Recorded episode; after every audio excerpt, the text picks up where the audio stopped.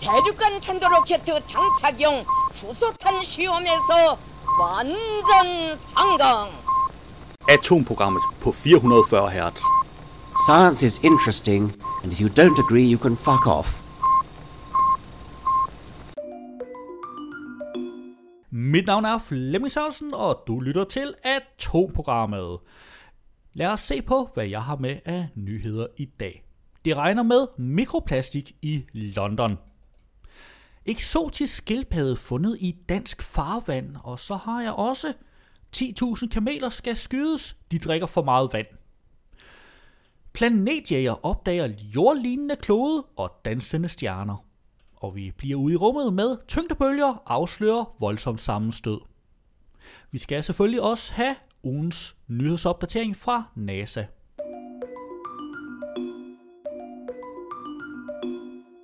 På videnskab.dk har jeg fundet, det regner med mikroplast i London. Du bruger paraplyen for at beskytte dig mod regnvejr, men måske regnen ikke er det eneste, der falder fra himlen. Et nyt studie viser nemlig, at det også regner med mikroplast, det skriver The Guardian. Forskere fra King's College London har analyseret antallet af fibre og partikler, som er faldet ned på taget på en 9-etagers bygning midt inde i London. De valgte et spot, som var så højt, at kun mikroplast fra atmosfæren blev opsamlet. Forskerne havde valgt otte separate dage, hvor de opsamlede plastikken. De fandt små stykker plastik på alle 8 dage, og mellem 575 til 1008 stykker plastik per kvadratmeter. Det betyder, at hvis samme mængde mikroplast falder over hele London, svarer det til, at der falder millioner af mikroplaststykker ned hver dag. Vi har fundet en høj mængde af mikroplast, meget højere end hvad der tidligere er rapporteret, siger hovedforsker på studiet, adjunkt Stephanie Wright fra King's College London. Jeg synes, at det er bekymrende. Det er derfor, jeg undersøger det. Den største bekymring er, at vi i virkeligheden ikke ved meget omkring det. Jeg vil finde ud af, om det er skadeligt eller ej, siger hun til The Guardian. Der bliver produceret 335 millioner tons nyt plastik hver år, og meget af det ryger ud i miljøet. De stykker plastik, som forskerne fandt, stammede oftest fra akrylfibre, som bruges til tøj. Størrelsen på plasten var 0,02 øh, til 0,5 mm. Ph.D. Steve Allen fra Ecolab Research Institute ved Toulouse i Frankrig, hvis arbejde har vist, at mikroplast skaber luftforurening, selv i fjernliggende bjergeområder, kalder undersøgelsen for et wake-up call. Denne undersøgelse er en meget godt udført undersøgelse, der viser et utroligt stort antal luftborne mikroplastik, siger han. Vi har i øjeblikket meget lidt viden om, hvilken effekt denne luftborne forurening vil have på mennesker, siger han til The Guardian. Men med det vi ved, er det temmelig skræmmende at tænke på, at vi indånder det. Vi har akut brug for mere forskning. Du kan selvfølgelig finde et link i show notes. På Ekstrabladet fandt jeg eksotisk skildpadde fundet i dansk farvand. Og der er måske lige nogle små ting, jeg bør sige på forhånd. Artiklen er fra i mandags, mandag aften. På et tidspunkt der bliver der refereret til, at den bliver fundet i går, altså det må så have været sidste søndag. Men der bliver også refereret til en dyrlæge, der har haft skildpadden i sin varetægt siden i torsdags, og det er altså ikke i torsdag den her uge, men torsdag i sidste uge, altså flere dage før den til Sydlandet blev fundet. Jeg tror, der er noget tidsforvirring i den her artikel. Men vi tager den som den er. Eksotisk havskildpadde fundet i dansk farvand. Havskildpadden, som torsdag middag blev fundet på stranden ved Blåvand af to tyske turister, er højst sandsynligt svømmet forkert på sin vej fra Floridas kyst til Azorerne, vurderer en dyrlæge på den blå planet. Vi har haft en havskildpadde af arten uægte karateskildpadde havskildpadde før her i Danmark. Logie, som også blev fundet på vestkysten i 1999. Og her afslørede en DNA-test, at den oprindeligt kom fra Florida, hvorfra alle havskildpaddeunger svømmer til Azorerne for at vokse sig store og kønsmodne, når de er klækket, fortæller dyrlæge Kasper Jørgensen. Når hverken Loki, der blev fundet i 1999 og sat ud ved Azorerne igen i 2004, eller den lille havskildpadde er endt på Azorerne, men i stedet på en strand i Danmark mere end 3000 km væk, skyldes det, at de er svømmet forkert. De har simpelthen taget fejl af vand- og strømforhold ved Azorerne i Atlanterhavet og taget mod nord i stedet for syd, fortæller Kasper Jørgensen.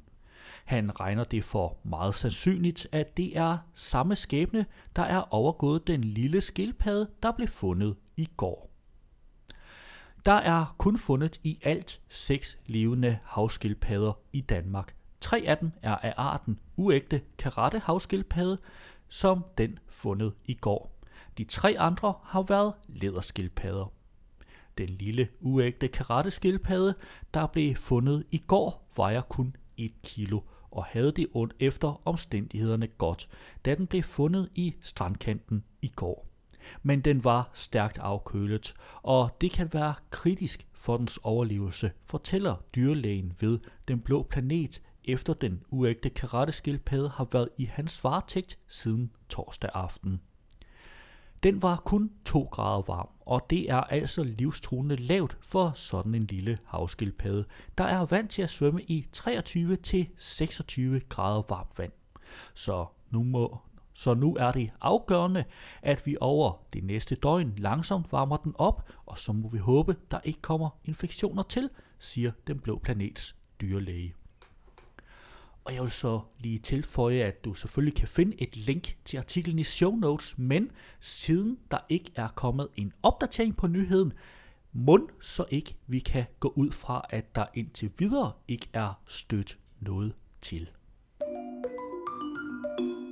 På Ekstrabladet har jeg fundet 10.000 kameler skal skydes i morgen. De drikker for meget vand.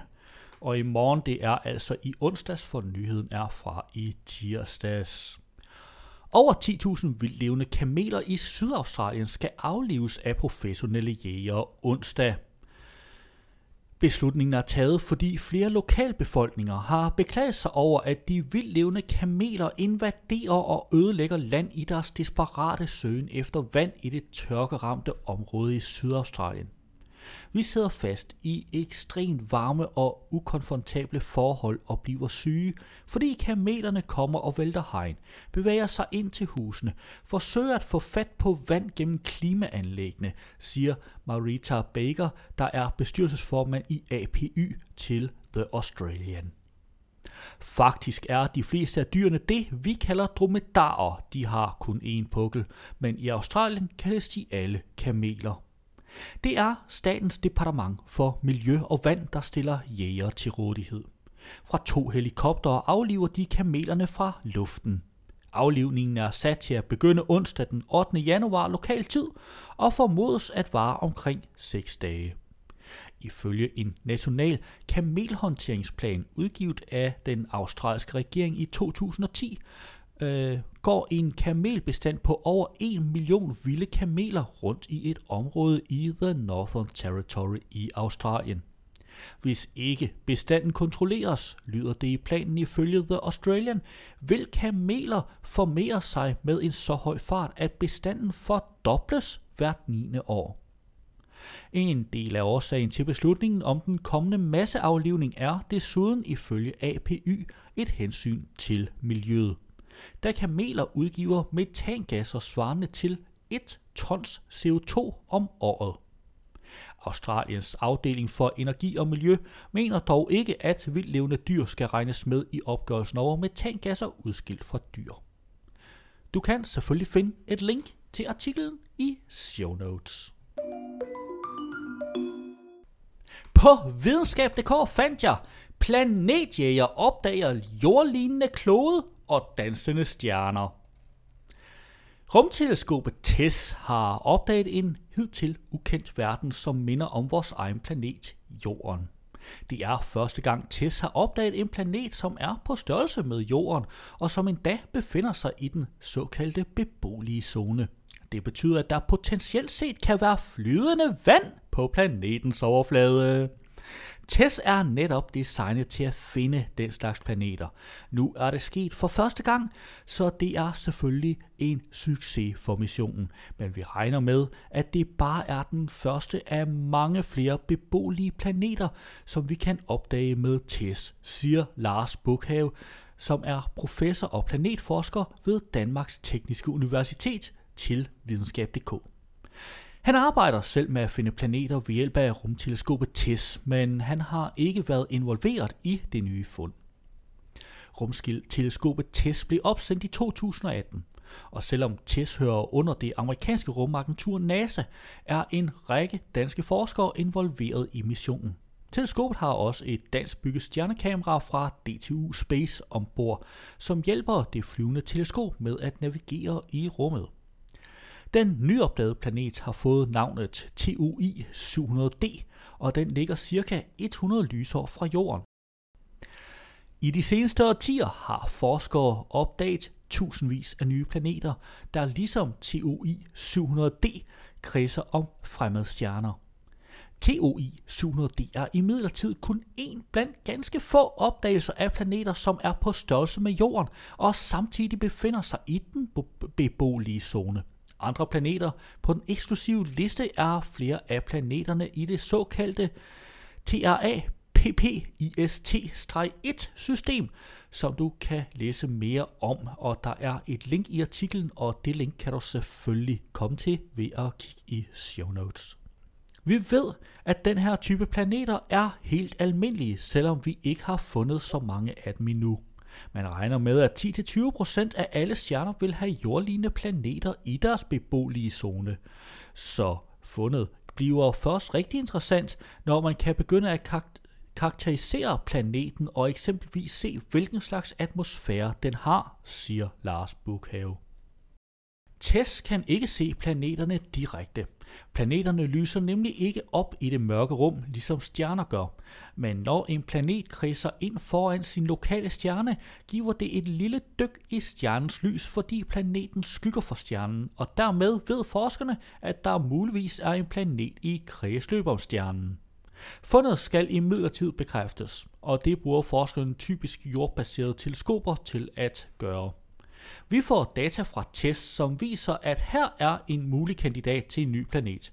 I vores gruppe bruger vi blandt andet teleskoper på La Palma til at tjekke op på den mulige planet, forklarer Lars Bukhave. Testmissionen var oprindeligt planlagt til at skulle vare to år, men NASA har allerede bekræftet, at missionen fortsætter mindst to år mere end de oprindeligt planlagte. Det er relativt begrænsede omkostninger forbundet med at forlænge testmissionen, så vi fortsat kan hente data fra en velfungerende mission. Mit gæt er, at test får endnu længere liv end de totale fire år, der i øjeblikket er budgetteret med, siger Lars Bukhave. Dermed er der altså gode muligheder for, at endnu flere fremmede verdener og dansende stjerner vil blive opdaget med teleskopet TISS. Du kan selvfølgelig finde et link til hele artiklen i show notes. Du gætter aldrig, hvad jeg fandt på videnskab.dk. Voldsom sammenstød mellem to neutronstjerner registreres gennem tyngdebølger. Tilbage i april registrerede astronomer på LIGO-observatoriet i USA en række kraftige tyngdebølger, der mindede om noget, som kunne være forårsaget af et sammenstød mellem to neutronstjerner. Og nu kan et nyt studie, som endnu ikke er blevet offentliggjort, bekræfte, at tyngdebølgerne netop højst sandsynligt opstod som resultat af et sådan scenarie. Det er anden gang, at forskere har observeret, hvad der formodes at være et sammenstød mellem to neutronstjerner. Det blev første gang observeret i 2017, og med den seneste observation har forskerne fået større sikkerhed omkring, at det netop er det fænomen, man har registreret. En neutronstjerne er kernen fra en tidligere gigantisk stjerne, som er kollapset. Neutronstjernen er utroligt tæt, i det den typisk har en radius på blot omkring 10 km, med en masse, der er omkring halvanden gang større end vores sol. Det formodede sammenstød, som senest er blevet observeret, har skabt en enhed med en masse i en hidtil uset størrelsesorden. Den samlede masse er 3,4 gange større end solens, og det er mere end massen fra det hidtil største registrerede neutronstjernesammenstød, som havde en masse på 2,9 gange solens størrelse. Det har fået forskeren til at gisne om, hvorvidt man har været vidne til tilintetgørelsen af de to neutronstjerner, skriver Caltech. Du kan selvfølgelig finde et link til artiklen i show notes, og i artiklen er der yderligere links til artikler om, hvad tyngdebølger er for noget.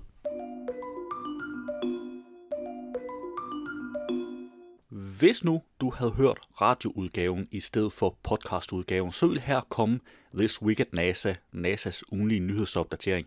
Men fordi vi har tilladelse til at sende This Week at NASA i radioen, så øh, er det ikke det samme som, at vi har tilladelse til at sende den podcasten.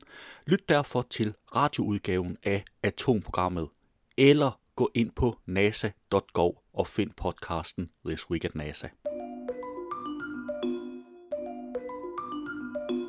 Det var, hvad jeg havde for i dag. Vi løs ved næste uge, samme tid, her på kanalen.